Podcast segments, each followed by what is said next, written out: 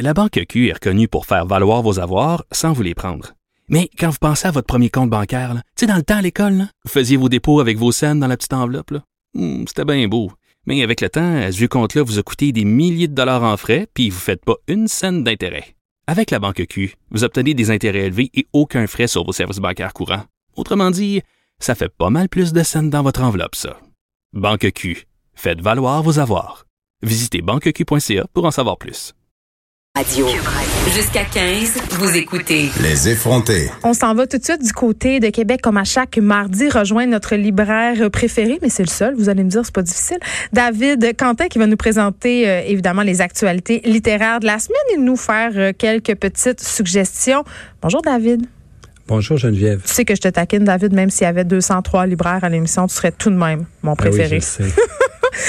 OK, commençons euh, tout de suite avec les nouvelles. Et là, euh, il y a une bonne nouvelle pour commencer en ce qui concerne un livre qu'on a beaucoup apprécié tous les deux, Chienne de Marie-Pierre Lafontaine. Oui, absolument. On apprenait hier que euh, Marie-Pierre euh, Lafontaine, qui va sortir son livre Chienne, donc en Europe, euh, en France, euh, à l'automne prochain. D'après moi, ça euh, va faire beaucoup de bruit là-bas, là, honnêtement. Ben, là. Écoute, le livre est déjà finaliste au Prix S A D euh, deux mille vingt. Il n'est pas encore paru. Euh, on se rappelle l'an dernier que c'est Kevin Lambert qui avait remporté ce prix euh, pour euh, Querelle. Et euh, donc, euh, encore une fois, c'est chez le même éditeur, donc le nouvel Attila, qui va le publier dans les... Je crois que c'est septembre ou octobre.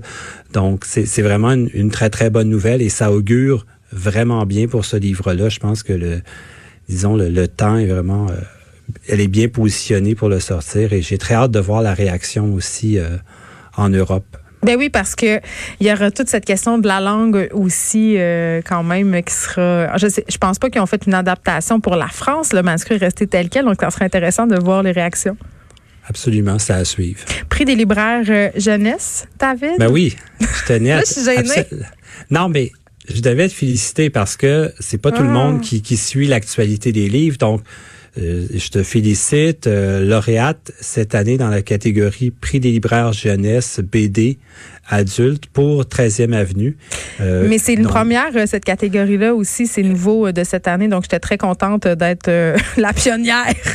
Ben, c'est une excellente initiative aussi parce que ça fait partie de la littérature jeunesse aussi et il s'en fait beaucoup de romans graphiques, de, de B D pour adultes. Ouais. D'ailleurs, la semaine prochaine, je vais faire une chronique là-dessus, donc sur les nouveautés. Puis, des, des fois, ça passe un peu entre, entre la littérature euh, adulte et la littérature jeunesse, mais non, ça existe et il se fait de très belles choses. Donc, félicitations, euh, c'est pleinement mérité. Donc, disponible à La Pastèque, euh, treizième Avenue. Si vous ne l'avez pas lu encore, c'est... C'est très, très beau. Je suis mal, je suis pas bien, je vais m'en aller. Non. OK, on va en pas... fait, le, le, je, rapidement, les autres oui. aussi, parce que je trouve qu'il y a des beaux livres. Puis des fois, les gens cherchent des suggestions en littérature jeunesse et le prix des libraires cette année, je trouve qu'ils ont, ils ont vraiment touché à des beaux livres. Il y a un livre sur l'anxiété, entre autres, qui s'appelle Simone sous les ronces de Mathieu, de Maude Neveu Villeneuve ouais. de, et Sarah Dumay, qui est très, très beau. Nous sommes là. Je sais pas si tu connais cet album-là d'Oliver Jeffers, oui. un livre sur euh, la naissance de l'univers, tout ça. ça Mais c'est pas le même que dessiner euh, le truc avec les crayons, là. Oui, absolument. C'est son nouvel album. C'est, Parce c'est vraiment que ça, très, très beau. Euh, c'est ouais. un des grands classiques euh, mondial et c'est euh, un grand classique à la maison aussi. Oliver Jeffers, vraiment, là, c'est une grande qualité. C'est, puis même quand on est adulte, on lit ça, puis on, avec les enfants, on a un plaisir fou, là. Ben, moi, j'aime beaucoup la qualité graphique, les ben dessins, oui. l'imagination qu'il y a là-dedans. C'est, c'est un plaisir à chaque fois renouvelé. Donc, c'est la rébellion des, des crayons, c'est ça. Oui, des belles idées euh, pour euh, des achats en littérature jeunesse, prix des libraires. Et puis, on va suivre attentivement les prix des libraires pour les livres adultes, mais ça, ça va être un petit peu plus tard, ça va être au mois de mai. Bon, euh, en critique maintenant, euh, Menthol de Jennifer Bélanger, ça, ça a été publié chez Héliotrope, je crois. Ouais, ben ça arrive, c'est, ça sort officiellement demain. Euh, oh. Le lancement a lieu ce soir pour les intéressés à la librairie Ganimard sur Saint-Laurent, à Montréal. Euh, moi, écoute, je t'avais parlé il y a quelques semaines de Ténèbres de Paul Katchak. Oui. Je t'avais dit, écoute, ça c'est un de mes romans de, de l'hiver. Ben pour moi, Menthol, bien que c'est complètement différent, c'est aussi euh, parmi mes incontournables de la saison en fiction québécoise euh, cette année. Je t'explique pourquoi. Euh, c'est un premier livre, c'est une, une jeune écrivaine qui est née en quatre-vingt-onze et c'est un livre qui aborde le, la question des douleurs chroniques. Hein. C'est quelqu'un qui, au début, on, on entre dans le livre et on apprend que c'est, c'est, c'est une jeune femme qui a beaucoup de difficultés à... à être, euh, disons, euh, capable de, de, de vivre euh, convenablement, sans, sans euh, toujours, et, et sans une grande pression. euh, sur son corps, sur la façon dont elle se déplace et tout ça. C'est un livre très physique. Et ensuite, elle décide de retourner un peu en arrière pour essayer de comprendre dans sa vie d'où est-ce que cette douleur-là et ce, ce malaise-là provient. Et elle nous raconte en fait l'histoire d'une relation très difficile, très ambiguë euh, avec sa mère. Et, et tout le livre tourne autour de cette espèce de huis clos, sa mère. Donc, on est dans des quartiers très pauvres de Montréal. Et, et c'est pas la pauvreté là, artistique bohème. Là, c'est vraiment la grosse pauvreté, la misère, si on veut. Et, et, et c'est un livre très, très concret. Elle donne des exemples. Par exemple, elle accompagne sa mère un moment donné chez le dentiste. C'est, ouais. c'est terrible. Et il y a un autre moment, pour, la raison pourquoi d'ailleurs le livre s'appelle Menthol, une des raisons, c'est qu'il y a une scène qui est, qui est marquante pour moi dans le livre, c'est que elle, la, la jeune fille a une otite et la mère, pour essayer de la guérir, pour éviter d'aller à la clinique, lui souffle dans l'oreille de la, de la, de la fumée. Tu sais que ça, c'est un vrai vieux truc que nos grands-parents faisaient. Moi, pour vrai, ma grand-mère me soufflait de la fumée de cigarette dans l'oreille parce que je faisais des otites à répétition. Et pour la petite histoire, je préciserais que j'avais des otites à répétition parce que mon père fumait dans l'auto les fenêtres fermées. Juste... Mais, mais c'est ça qu'elle explique aussi dans le livre. Elle dit, imagine aujourd'hui la, la, le fait d'avoir oui. été comme cette fumée-là, mais aussi tous les éléments. Tu sais, quand tu manges mal, t'as, t'as des, tu manges des mauvais aliments ou tu manges pas à ta faim, ou des produits très toxiques, un peu euh, de mauvaise qualité, l'odeur, ouais. tout ça. C'est, c'est ça, en fait, un peu qu'elle, qu'elle tente de, de, d'expliquer dans son livre. Et moi, je trouve ça... Je trouve ça passionnant et la façon dont c'est écrit, elle, tu sens qu'elle essaie de se sortir de cette impasse-là. Elle, elle, c'est pas comme si elle se replie en boule dans son coin, elle dit « Regardez comment je fais pitié ». Non, c'est au contraire, elle tente de comprendre cette situation-là. Et, et j'aimerais beaucoup éventuellement que si, si jamais tu as la chance de l'inviter à l'émission, parce que c'est quelqu'un qui a un parcours très particulier et, et en littérature québécoise. Et c'est rare qu'on aborde ces questions-là, je trouve, et elle le fait avec... beaucoup de, de force et d'intelligence. Certaines personnes vont peut-être être euh, tentées de rapprocher ce livre-là avec Chienne de Marie-Pierre Lafontaine parce que ça paraît, c'est une nouvelle autrice qui publie chez Héliotrope, mais ouais. je dois dire que c'est un livre complètement différent, un ton, mais tout aussi fort, tout aussi... Euh, tu sais, c'est, c'est, c'est un livre qui... On sort du livre et on, on, on, il nous habite encore très, très longtemps, de par son écriture puis les questions. Qui, il va très, très loin. C'est chez Héliotrope, c'est ça que tu me dis. Hein? Oui, exactement. Quand même une maison euh, d'édition euh, qui, euh, je sais pas si tu penses comme moi, mais qui ces dernières années, euh, vraiment level up en bon français sa game.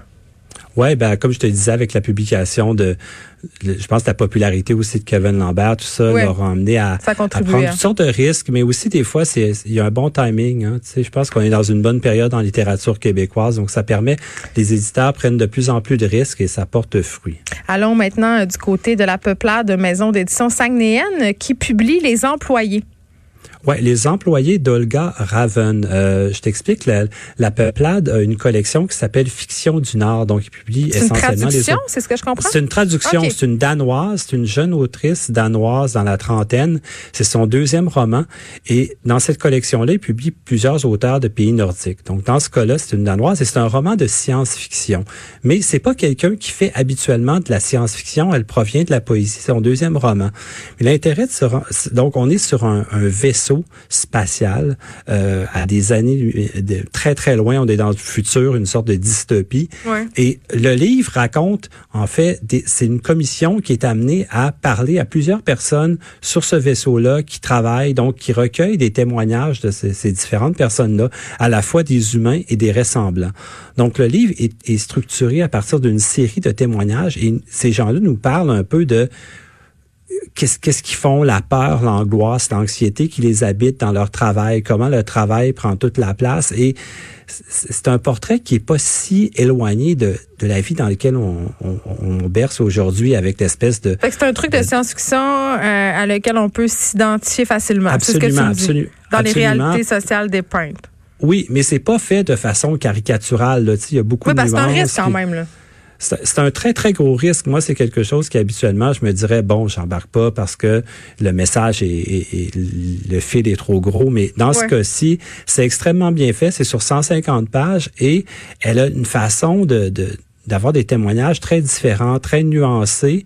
Euh, et au début, c'est assez mystérieux. On se demande où est-ce qu'on s'en va. Mais peu à peu, la diversité des voix, l'espèce de... de de peur, de crainte, mais aussi de nostalgie de la Terre, si on veut, et, et une mmh. époque où est-ce que la Terre, elle est bien, et avec toute la, qu'on connaît le, le, l'environnement, la peur de, de l'avenir, et tout, c'est, donc ça fait un livre qui est, qui est très, très actuel, qui est très réussi. C'est aussi le timing joue pour beaucoup. Oui, oui, mais c'est, moi, je pense que c'était pas, c'est un livre qui est paru il y a quelques années ouais. euh, au Danemark, mais c'est, c'est, c'est tu sais, des fois, tout tombe bien dans un, euh, dans une saison littéraire, donc, c'est, et des fois, les gens veulent découvrir de la science-fiction, veulent pas se lancer dans des grandes sagas de cinq cents, huit cents pages. Ouais. C'est un court roman, cent cinquante pages, extrêmement bien fait, c'est efficace. Donc, à lire Les employés de Olga Ravn, c'est publié à la Peuplade. Et là, notre fameux segment Avez-vous lu? Le segment où je me sens toujours coupable d'avoir absolument rien lu. Là, c'est une part d'un livre de Mathieu. Euh, est-ce qu'on dit Lindon ou Lindon? C'est pour te montrer à Lind... quel point je le connais pas.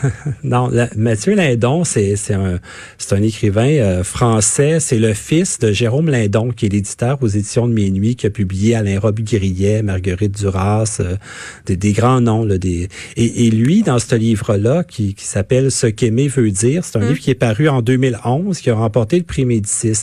C'est un livre qui parle en fait de, de figure titulaire. Donc, c'est un livre qui parle de son rapport un petit peu étrange avec son père à l'adolescence. Et un curieusement, ouais, mais curieusement, comme très peu d'entre nous, il était ami avec Michel Foucault. Ah bon, euh, écoute, il y, y a des gens qui ont des enfances plus extraordinaires que d'autres. Ben, C'est, c'est, c'est arrivé comme ça parce que lui, bon, évidemment, il a rencontré tous les grands oui, noms de la littérature. Il baignait dans ce milieu-là. Ben dans oui. ce milieu-là. Donc, il rencontre Michel Foucault et il montre comment Michel Foucault a un peu pris la place de son père. Mais c'est pas le Foucault philosophe intimidant, imposant. C'est vraiment l'être humain. Et comment cette relation-là l'a permis de se rapprocher davantage de son père. Il a publié beaucoup de livres à travers tout ça. D'ailleurs, il vient de sortir un tout nouveau livre aux éditions P O L il y a mmh. quelques semaines. C'est, c'est quelqu'un que j'aime beaucoup. Et c'est, c'est, un, c'est un écrivain qui, malheureusement, est moins connu au Québec. C'est un Fio, écrivain français okay. qu'on, qu'on connaît moins. moins. Mais moi, je, non, mais c'est pas te sentir mal ou quoi que ce soit. C'est que j'essaie à chaque semaine, je veux pas faire des choix évidents. Genre, je, je parlerai pas de L'étranger d'Albert Camus. ou, que, ou je sais pas, ou Le Petit Prince. Je suis je veux... Non, là, on, non, non, mais... il a, regarde, on va mettre quelque chose au clair tout de suite, tout de ouais. suite, là. Il sera pas ouais. question jamais du Petit Prince ou de L'Alchimiste de Paolo Coelho. OK, on vaut, on vaut mieux que ça. On ben, vaut parce mieux que ça. Que... L'idée, c'est de faire faire des découvertes toujours. C'est ça le but un peu ouais. de la chronique.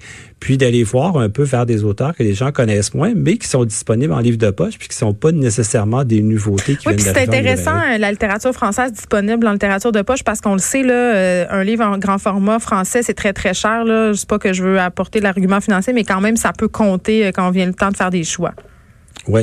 Absolument. Puis, juste en terminant, pour ouais. revenir tantôt, j'ai, j'ai oublié de t'en parler, mais depuis le début de la chronique, on, on a parlé de livres quand même assez importants, La trajectoire des confettis, Querelle de Roberval, et là, on parle de Menthol, on a parlé de Chienne, et c'est important de dire qu'il y a, qu'il y a deux écrivaines au Québec, Martine Delvaux et Catherine Mavrikakis, qui sont souvent des personnes qui ont accompagné ces livres-là. Ont influencé qui ont, qui ont, beaucoup, oui. Qui, bien ben, sûr. Qui, qui ont été présentes et qui ont encouragé ces auteurs, euh, autrices-là à aller toujours plus loin et à pousser davantage leur écriture. Et c'est ça qui fait des fois que ça donne des livres qui s'élèvent au-dessus de la mêlée mmh. et qui remportent énormément de succès, en tout cas. J'en c'est, profite. C'est ma théorie.